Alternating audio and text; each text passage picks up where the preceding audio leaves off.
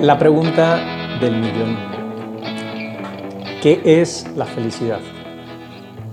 Y es una pregunta alta que honestamente muchos se hacen, pocos intentan descubrir qué es en el fondo y todavía menos lo descubren. Lo que queda claro es lo que no es felicidad. Es bien fácil confundirla con tres cosas. Con el placer, con el gozo y con la alegría.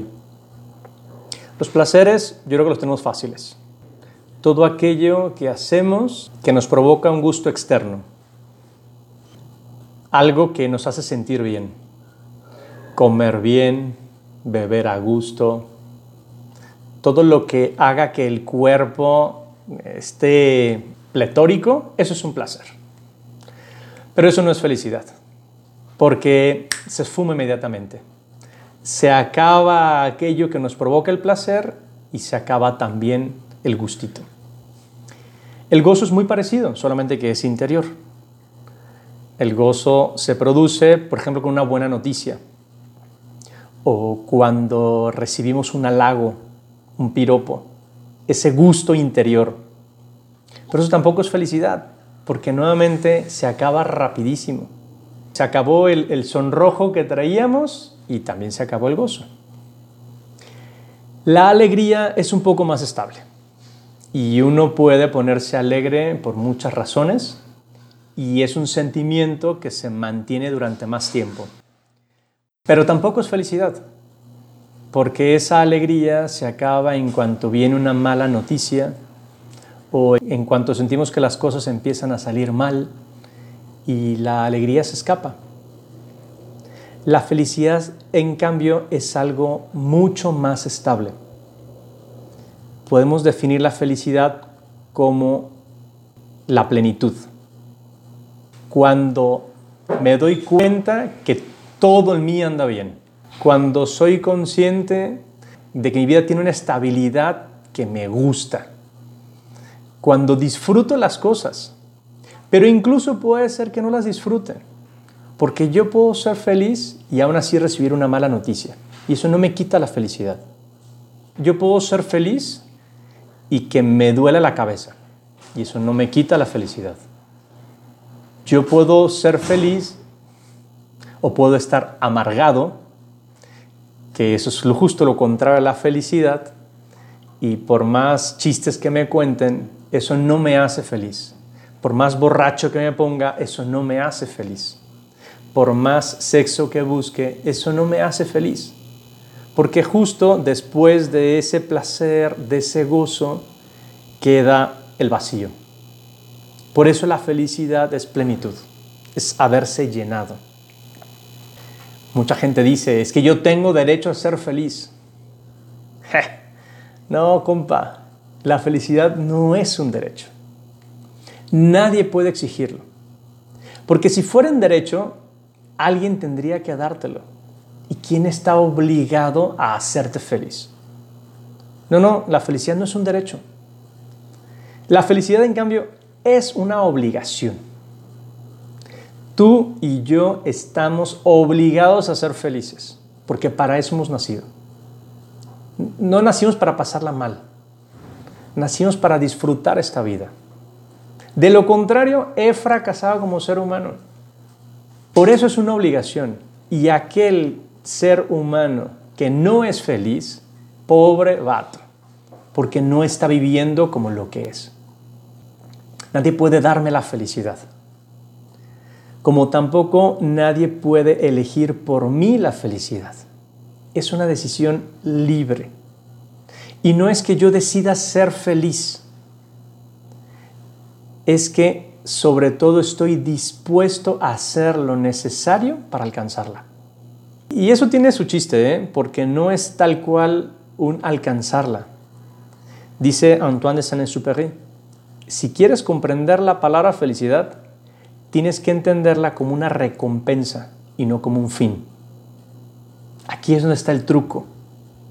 La felicidad viene de los hechos, de los actos que yo hago. Y es eso, una recompensa, es un premio a mi actuación. no algo a lo que yo tengo que llegar. Porque a la hora de la hora no debemos ocuparnos tanto de la búsqueda de la felicidad, sino de la felicidad de buscarla. Porque el camino también me hace feliz. Porque no solamente es un punto final, sino la felicidad la voy viviendo así. Mientras voy caminando, voy encontrando eso que me hace feliz. El truco sobre todo está en que la felicidad es una puerta que se abre hacia afuera. Tengo que abrirme a los demás para entonces encontrar esa felicidad. Y la primera condición para hallar la felicidad es precisamente no buscarla. Solo cuando estoy dispuesto a darlo todo a cambio de nada, estoy dando pasos de gigante para acercarme a la felicidad. Ese es el gran dilema. Solo encuentro la felicidad cuando busco la felicidad de los demás. Hay una película muy simpática, Héctor en búsqueda de la felicidad. Es simpática, realmente no intenta ser filosófica ni llegar a profundidad. Entonces este compa se va averiguando el tema de la felicidad y lo busca en muchos lugares y en muchas circunstancias y va sacando sus reglas, creo que son como 25, que según él llevan a entender a profundidad la felicidad. Te voy a decir tres simplemente por poner el ejemplo. Él dice que la felicidad no tiene nada que ver con hacer comparaciones, porque eso más bien arruina tu felicidad. Tiene algo de sentido. Cuando uno se quiere comparar con otros, muchas veces sale perdiendo. Otra, mucha gente piensa que la felicidad significa ser rico o ser más importante. Es una de las conclusiones a las que él llegó. Y una tercera, mucha gente solo ve su felicidad en el futuro y no en el presente y no en lo que está haciendo. Hay muchos estudios que hablan sobre el tema. Se sabe, por ejemplo, que la gente feliz o que se siente feliz vive 15 años más y con más salud que los amargados. Además, ser feliz es una manera de prevenir enfermedades mentales, como la depresión o la ansiedad, tan comunes actualmente. También, y esto lo vemos en las empresas, los empleados felices son más productivos. El INEGI, el Instituto Nacional de Estadística y Geografía, realizó hace unos años un estudio sobre la felicidad. Algunos de los resultados fueron estos. El 58% de los casados son felices solo el 3% dicen no serlo. La diferencia con el 100% pues es la parte gris, ¿no? Que están más o menos felices. Por el contrario, en las personas separadas hay un 60% más de infelices. Otro dato del INEGI. Las personas con fe son más felices que las que no profesan una religión o que el 64% de las que se consideran tener tres o más amigos también se sienten felices. siempre se ha creído que la felicidad es algo que simplemente se da, que no se puede enseñar a ser feliz, como, no sé, como se enseña las matemáticas o la geografía. Pero aprender a ser feliz es posible y por eso hay muchas universidades en el mundo que se han dado a la tarea de incluirla como una asignatura. Actualmente, más de 200 universidades ofrecen la cátedra de felicidad. Cada quien con su programa. En Harvard, donde existe desde el 2006, en estos momentos es la más apetecida por los estudiantes, al punto que desbancó a Introducción a la Economía, que por años había sido la clase más popular. Y aunque lo parecen, los cursos de felicidad no son un paseo, no están tan sencillitos. En concreto en el de Harvard hay 22 clases magistrales de 75 minutos que son dictadas por el doctor Ben Shahar, uno de los gurúes del tema en el mundo. El objetivo es enseñar a tener una vida productiva y satisfactoria y para lograrlo este amigo Ben Shahar acude no solo a su propia experiencia, que ya se ve que él se considera un tipo feliz, sino a la evidencia científica de la que hablamos hace un momento. Y ese es el material de estudio más importante de la clase. La idea no es salir con una sonrisa de oreja a oreja de cada una de las lecciones, sino, como explicaba una alumna, aprender a tomar lo bueno y lo malo y aprovechar al máximo lo que brinda la vida. Curiosamente, dentro de las 10 lecciones principales, el dinero no aparece por ningún lado. Me parece que la razón es muy sencilla. Según Andrés Aljure, que es un profesor de la Cátedra de Felicidad y Bienestar de la Universidad de La Sabana en Colombia, después de que el hombre logra satisfacer sus necesidades básicas, la verdad es que el dinero deja de ser tan importante. Y si bien es verdad, crea satisfacciones en quienes lo reciben, son sentimientos pasajeros.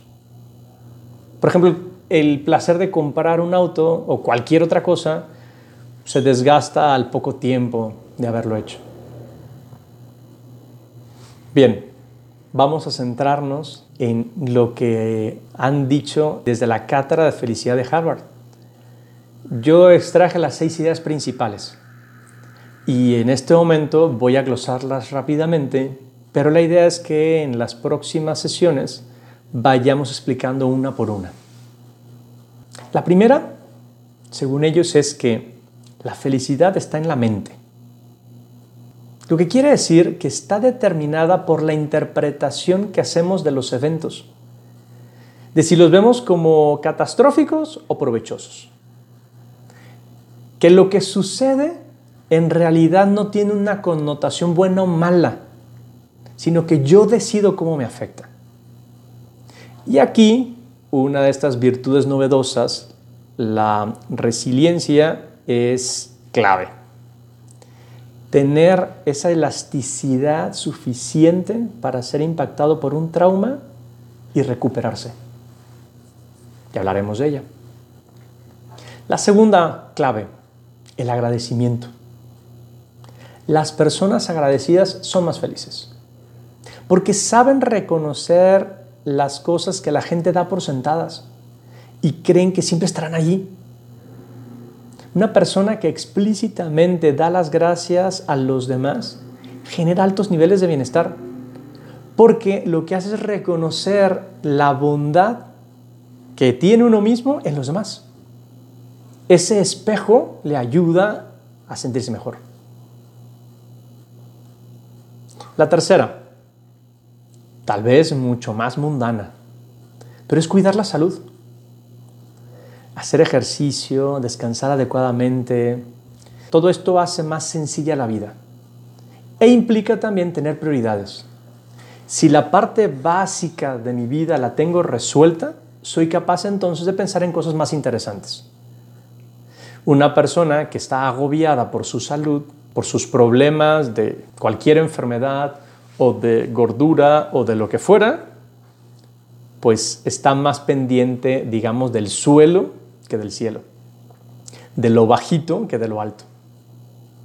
Otra clave es descubrir la misión personal que tenemos en esta vida. Esto, autores que no son tan recomendables como Nietzsche, lo decían con toda claridad. Quien tiene un porqué para vivir encontrará casi siempre el cómo. Quien tiene un motor interno le sirve para sobrellevar los obstáculos. Y en ese porqué que va descubriendo su misión, su para qué en la vida, se incluyen también los amigos, porque son invaluables. Los amigos ayudan a darle un valor especial a la vida, sirven de apoyo en los momentos difíciles y de ejemplo para el crecimiento personal. De ese tema hemos hablado bastante. Sorpréndanse, Harvard considera que una de las claves de la felicidad es meditar. Y es que está demostrado que la gente que medita puede soportar mejor los obstáculos porque pone atención a las cosas y porque en ese diálogo con Dios o con el ser superior le ayuda a levantar la mirada. y entonces da un justo valor a las cosas y encuentra un apoyo sobrenatural a las preocupaciones del día a día. Y la última que plantea Harvard es, curioso, ¿eh? Permítase ser humano. Y eso es saber de qué estamos hechos. Por ejemplo, que las emociones, tanto las positivas como las negativas, la ira, la tristeza, pero también la alegría, el gusto, todas tienen un propósito. Todas hacen que nos salgamos, digamos, del status quo. Por eso, conocerse bien, aceptar las debilidades que tenemos y también las fortalezas, no juzgarse más de la cuenta cuando hay fracasos, nos ayuda a encontrar una justa medida. Porque equivocarse no es malo si se ve como una oportunidad para aprender. Las personas más infelices son las que pretenden que todo les salga perfecto. Del perfeccionismo ya hay mucho dicho. Me parece muy interesante lo que ha planteado Harvard y sobre todo porque ese planteamiento es muy humano, muy fácil hasta cierto punto de descubrir cómo yo esas claves las puedo vivir en mi vida diaria. Insisto, más adelante iremos desarrollándolas, pero ya de entrada podemos ir sacando algunas conclusiones. ¿Entiendo yo de verdad qué es la felicidad? ¿O me entretengo solamente en gozos, placeres o alegrías? Y a veces no es solo entretenerme, sino conformarme ¿No será acaso que de buscar tanto placer me he olvidado de las cosas grandes? Creo que es un buen momento para hacer examen personal.